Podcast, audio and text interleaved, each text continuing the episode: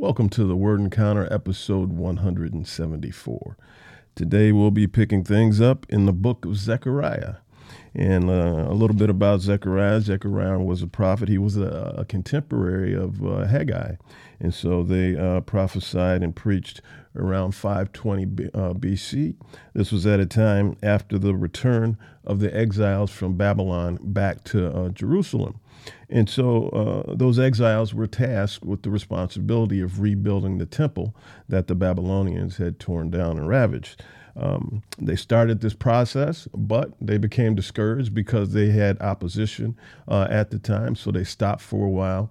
Uh, then the word, uh, then the Lord sent His prophets to encourage them to pick it back up, and so that's what the exi- exiles did. They started to rebuild um, the temple after taking many years um, off from doing so. Now, the entire process took about 23 years for the temple to be re- uh, rebuilt. It was restarted somewhere around 520 uh, BC and completed somewhere around uh, 515 BC. And so this is the time period that we find Zechariah in. So, with that, let's get started. It says here a plea for repentance. It says, The word of the Lord came to the prophet Zechariah. Verse 2 The Lord was extremely angry with your ancestors. So tell the people, this is what the Lord of armies says.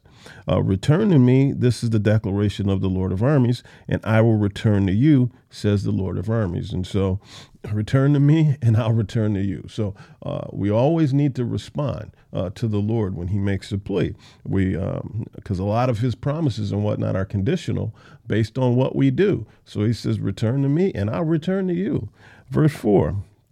It says, um, "Do not be like your ancestors, the earlier prophets." Proclaim to them, This is what the Lord of armies says. Turn from your evil ways and your evil deeds. But they did not listen or pay attention to me. This is the Lord's declaration. So, what he's saying, uh, telling uh, Zechariah to tell the people, says, Look, I told your ancestors through, through my prophets to essentially stop doing evil, you know, quit, quit this stuff. But they didn't listen to me. It says in verse 6 But didn't my words and my statutes that I commanded my servants the prophets overtake your ancestors? In other words, the Lord is saying, Didn't I tell them what would happen to them? And isn't that exactly what happened to them? And so don't do like your ancestors did. Let, let them be an example to you. You know, don't do what they did. Don't ignore me. It says, So the people repented and said, As the Lord of armies decided to deal with us for our ways and our deeds, so has he dealt with us. And so the Lord, uh, so the people are acknowledging, Yes, Lord, you are correct. Our ancestors did not uh, listen to you, and we do not want to be like them, so we want to repent. And then we get into a section where uh, Zechariah has a series of eight visions. The Lord is de- uh, delivering visions to him, uh, apparently in his in his sleep via dreams or whatever. Not all the prophets had visions, but Zechariah did. And a lot of times in these, like any dream, you know, you get dreams that sometimes don't make any sense, right? And so he would get dreams, and these dreams would have characters and other things in them that were symbolic of something. And so a lot of times they had to be interpreted. And so Zechariah would ask a man of the Lord, What does this mean? so let's get started here in verse 8. It says, I looked out, uh, uh, uh, it says, first vision, horsemen. So it's a vision of horsemen. Verse 8 I looked out in the night and saw a man riding a chestnut horse. He was standing among the myrtle trees in the valley. Behind him were chestnut, brown, and white horses. I asked, What do these mean? Or I asked, What are these, my Lord? And so Zechariah says, I see these horses. What does it mean? The angel who uh, was talking to me replied, I will show you what they are.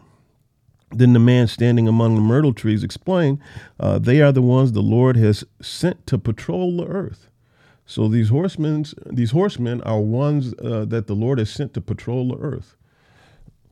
Verse 11 They reported to the angel of the Lord standing among the myrtle trees, We have patrolled the earth, and right now the whole earth is calm and quiet.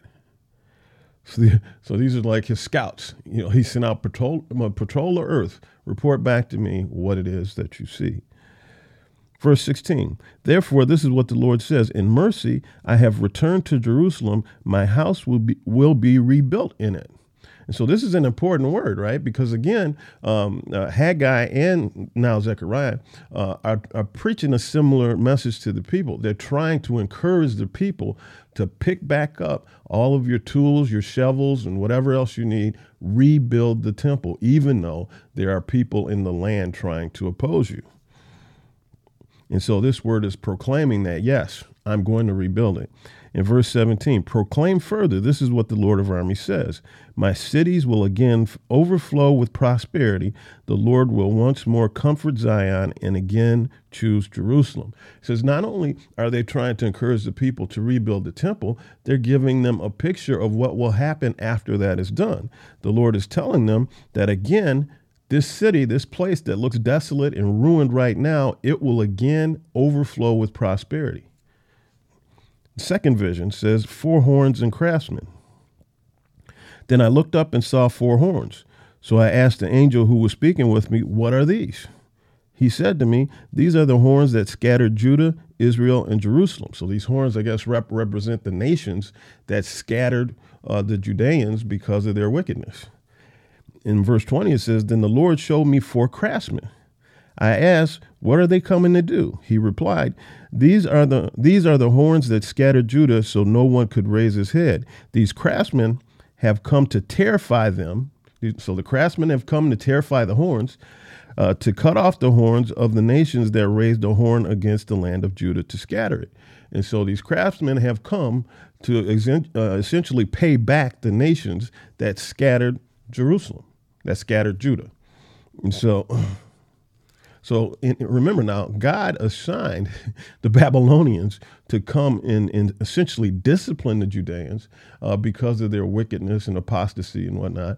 But apparently they went too far and they got big in pride and whatnot, and the Lord wasn't having it. And so now they're being taken care of. And so that's the that's the vision that uh, Zechariah is having. The third vision is surveyor. This is in chapter 2. He says, I looked up and saw a man with a measuring line in his hand. I asked, Where are you going? He answered me, To measure Jerusalem to determine its width and length. Hmm. Verse 4 Jerusalem will be inhabited without walls because of the number of people and animals in it, says the Lord. The declaration of the Lord I myself will be a wall of fire around it, and I will be the glory within it. So apparently, the survey, eh, the surveyor is is representing uh, what the Lord will be for Jerusalem. So he's measuring the, the size of the city, and the, and the Lord is saying, "Look, I myself, they don't need a wall because I myself am going to be a fire around it, and my glory will be in it." So let's go on to chapter three. It says, fourth vision, high priest and branch.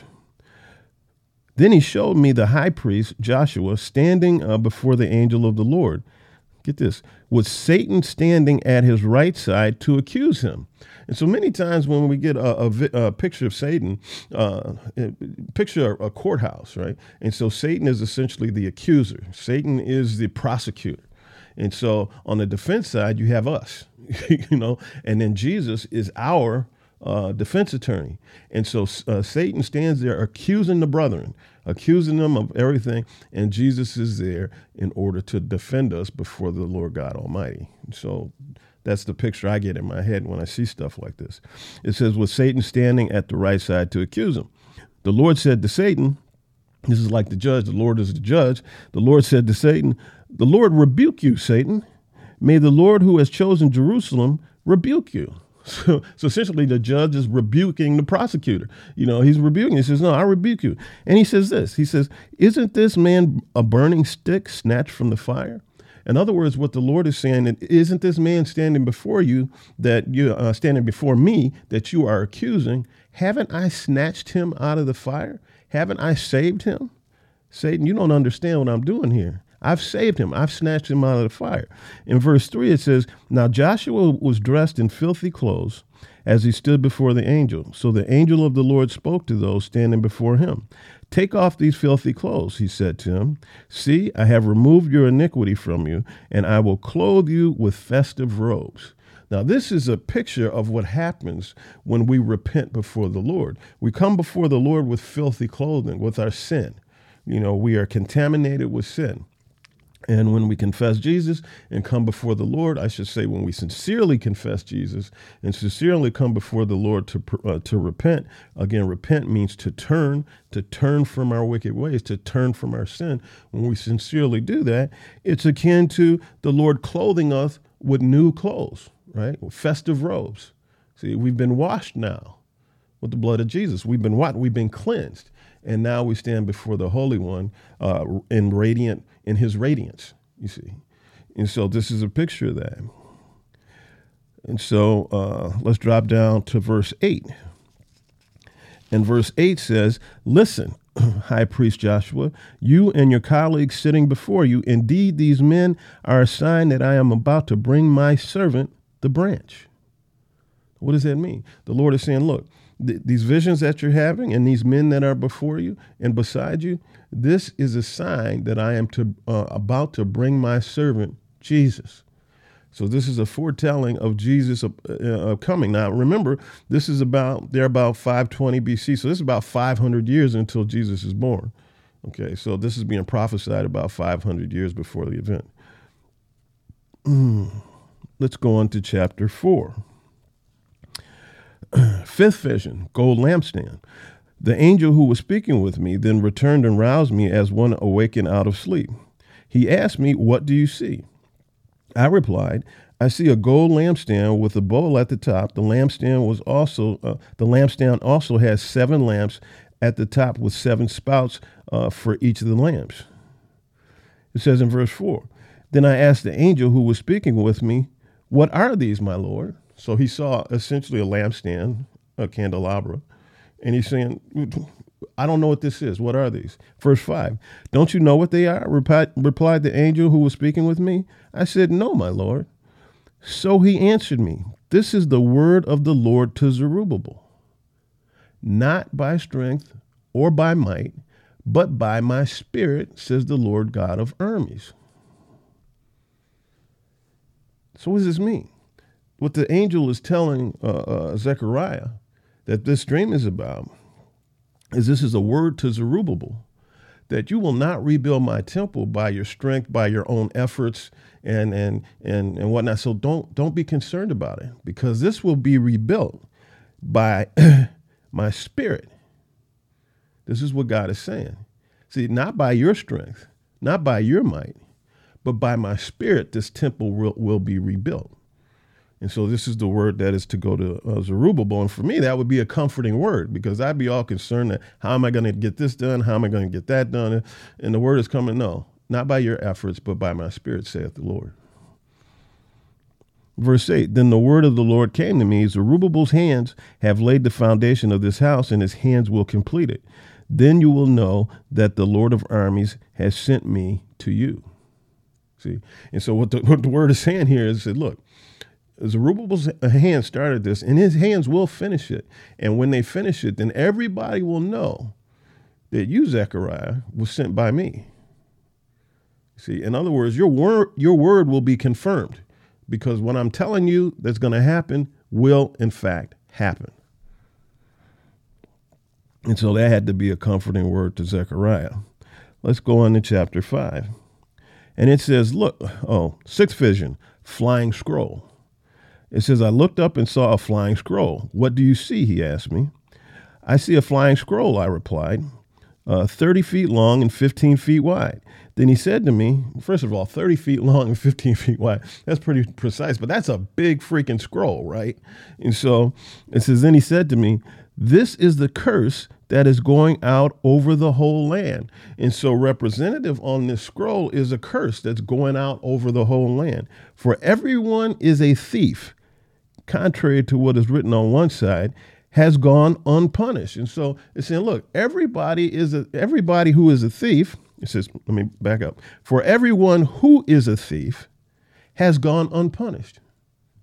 And everyone who uh, swears false, uh, everyone who swears falsely, contrary to what is written on the other side, has gone unpunished. And so this is saying, look, the thieves and those those who lie they have thus far gone unpunished. And it says in verse 4 I will send it out This is the declaration of the Lord of armies. And it will enter the house of the thief and the house of the one who swears falsely by my name. It will stay inside his house and destroy it along with its timbers and stones. And so the vision he saw was a scroll going out and going into the houses of the thieves and the one who swear falsely by God and destroying their houses and presumably them. the seventh vision it says women in, a woman in a basket. Verse 5 then the angel uh, who was speaking with me came forward and told me look up and see what is approaching so i guess zechariah looks up and see what's approaching. So i asked what is it? He responded it's a measuring basket that is approaching. And he continued uh, this is this is their iniquity in all the land and so this basket represents all the iniquity, all the evilness, the wickedness, uh, idolatry, you know, all everything bad, everything evil. This basket represents and it's approaching them. Then it says in verse 7 Then the lead cover was lifted, and there was a woman sitting inside the basket. Verse 8 This is wickedness. So that woman represents wickedness of the entire land, and she's in the basket. Um, he shoved her down into the basket and pushed the lead weight over its opening. So I guess he opened the lid, showed him, and then closed it again. Then in verse 9, it says, Then I looked up and saw two women approaching with the wind in their wings. The wings were like those of a stork, and they lifted up the basket between the earth and sky. So these two women, I guess angelic creatures, came, lifted the basket, and it was between the earth and the sky.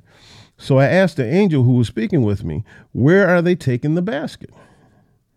to build a shrine for it in the land of Shinar, uh, he told me. When it is ready, the basket will be placed there on its pedestal.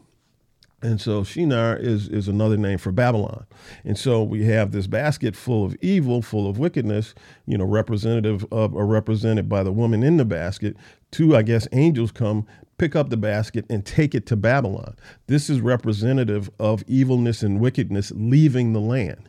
And so evilness and wickedness is leaving the land, going to its pedestal in Babylon, where Babylon will be destroyed, and so evil and wickedness will be defeated. And so this is this is how the vision, or the the, the, this is the vision and how it's uh, symbolically represented. Let's go to chapter six, and it says eighth vision, four chariots. Then I looked up and saw four chariots coming from between two mountains. The mountains were made of bronze so I inquired of the angel who was speaking with me, What are these, my Lord? The angel told me, These are four these are the four spirits of heaven going out uh, presenting themselves to the Lord of the whole earth. And so the, well, let me keep reading. Let's drop down to verse 7. And it says, The strong horses uh, went out the strong horses went out. They wanted uh, to patrol the earth. So the Lord said, Go patrol the earth. So they patrolled the whole earth. And so these horses are representative uh, representative of God's spirit. And four, because the north, east, south, and west represents the whole earth. And so these horses, God's spirit covers the whole earth, looking you know back and forth for evil. so they're patrolling the whole earth. It says crowning branch in verse 9, the word of the Lord came to me Take an offering from the exiles, take silver and gold, make a crown, and place it on the head of Joshua, the high priest. You are to tell him, This is what the Lord of armies says. Here is a man whose name is Branch. He will branch out from his place and build the Lord's temple. So, a lot of times when we see the word branch, again, it's representative of Jesus. So, we have kind of a parallel thing going on. It says in verse 13, He will bear royal splendor and will sit on his throne and rule. Now, this is important. There will be a priest on his throne, and there will be peaceful counsel between the two of them. Now, in these days, in these past days, you had kind of a, a, a two headed uh, leadership thing, right? So you had the king that represented the political leadership, the civil law, everything that was to go on governing people with regard to that. Then you had the high priest, who was the governing authority of the people's spiritual life. And so there were two separate offices, if you will. You know, the prime minister or, the president, which was called the king, and then you have the high priest on the other side. Here, what's happening is the two are becoming one. They were distinct entities in the past, but now you have the two becoming one. You have you have the political, uh, uh, uh, civil side and the spirit, spiritual side represented in one office, in one person. This is pointing to Jesus, where he would come and be the governor of all aspects of our lives. You see? And so says there will be a priest on his throne. And so there will be a priest that will be combined with the king. So there will be a king priest or a priest king, if you will. And that had not existed before. That was radically different uh, and a radically different concept of how life was back in these times. Let's go on to chapter 7. It says disobedience and fasting. The word says, Now the people of Bethel had sent uh, Sharezer and Regem and their men to plead for the Lord's favor.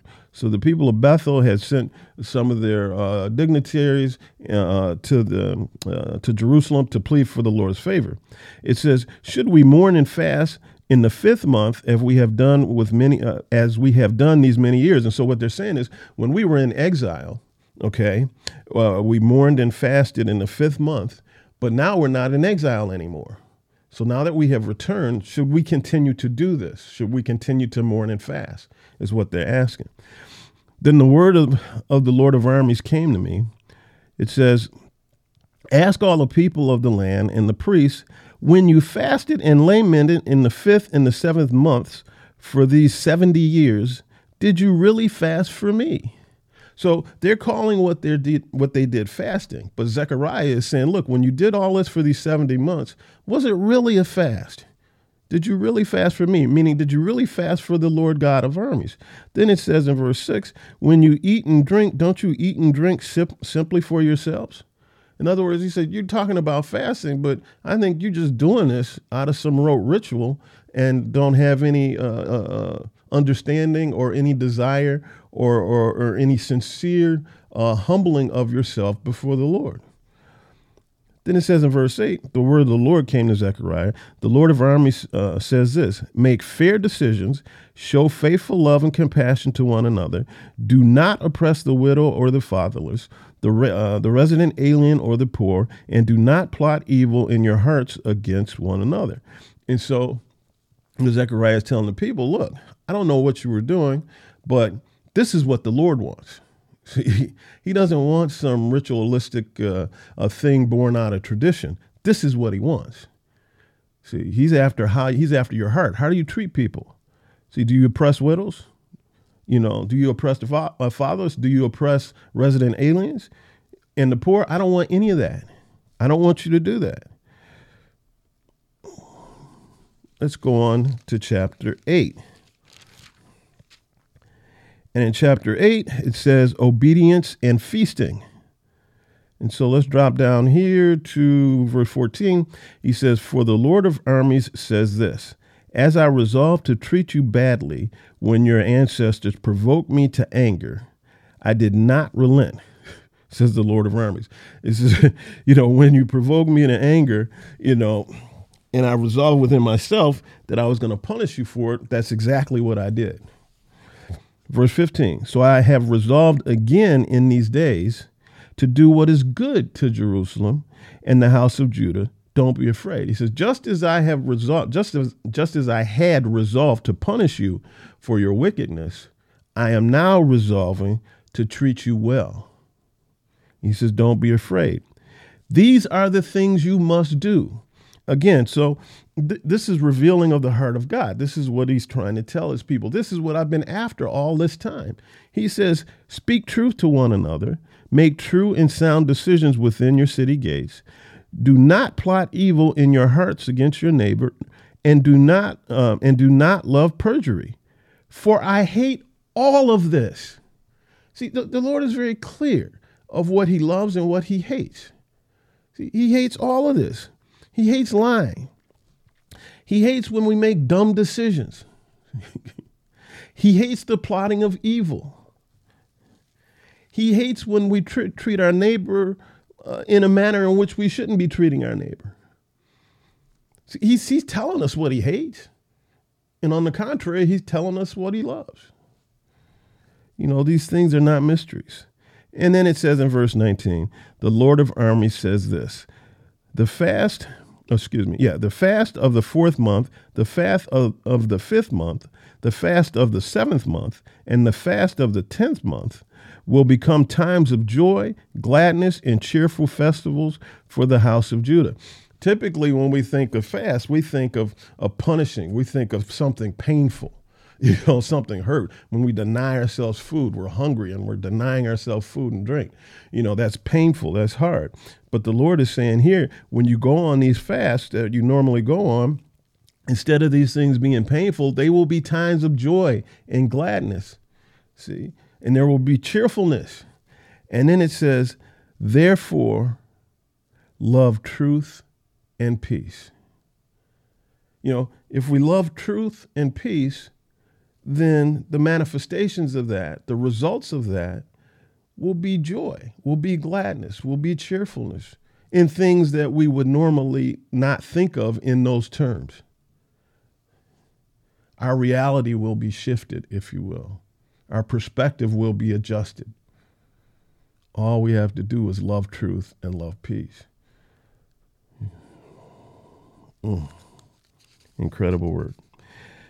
And with that, we are done for the day.